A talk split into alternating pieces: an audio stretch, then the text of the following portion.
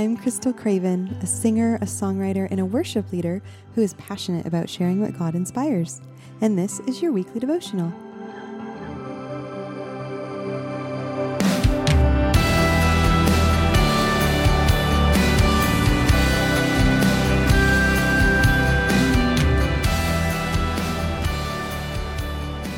Luke 7 9 says, When Jesus heard these things, he marveled at him and turning to the crowd that followed him, said, I tell you, not even in Israel have I found such faith. Now, this centurion um, that Jesus marveled at is demonstrated had demonstrated just not only great faith, but also a great kindness, a respect, and a humility.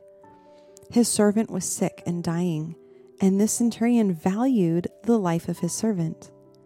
Although he did have authority being a centurion, he didn't even have to strong harm anyone into going to Jesus. The elders of the Jews pleaded earnestly with Jesus on behalf of this centurion. And when Jesus was not far off from the centurion's house, he sent friends to express his unworthiness to have Jesus even come in his house. And then this is where the marveling comes in in Luke 7 6 through 8. So just before Jesus marvels, it says, And Jesus went with them. When he was not far from the house, the centurion sent friends, saying to him, Lord, do not trouble yourself, for I am not worthy to have you come under my roof. Therefore I did not presume to come to you, but say the word, and let my servant be healed.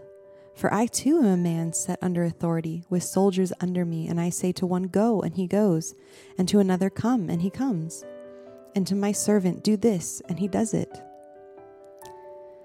Now, through his words here, the centurion not only recognized Jesus' authority, but he humbly respected Jesus and put his faith in him that he could heal with just a word.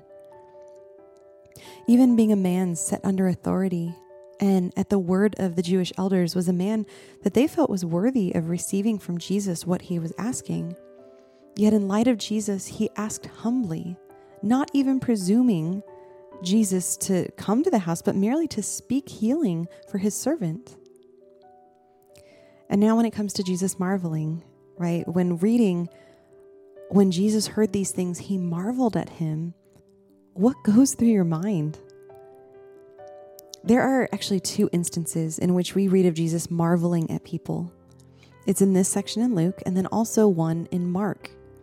And it's uh, Mark 6, verses 4 through 6. It says, And Jesus said to them, A prophet is not without honor except in his hometown and among his relatives and in his own household. And he could do no mighty work there except that he laid his hands on a few sick people and healed them and he marveled because of their unbelief. Now, this is a stark contrast. He marvels at the faith of the centurion, and a miraculous healing is performed. And he marvels at the unbelief, and he could do no mighty work there. Let me ask you the question Do you want Jesus to marvel at your faith? I mean, assumingly every child of God will answer yes to this, right? Yet, how can we ensure that we are being people who will make Jesus marvel in a good way and not at our disbelief? The answer, as usual, is to abide in Jesus.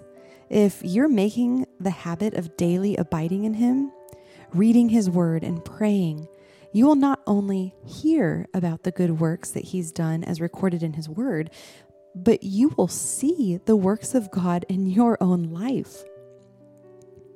Hebrews 11 tells us that without faith, it's impossible to please God. But by exercising your faith, by abiding in Jesus and believing the result reaped will be as he says in his word, this ultimately makes your faith grow, which is just so precious to God.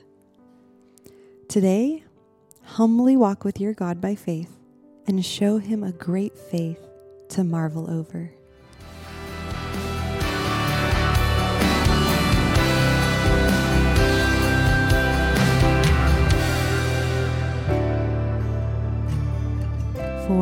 Blogs, written devotionals, and originally written songs, visit krystalcravenmusic.com, and that's crystal with a K.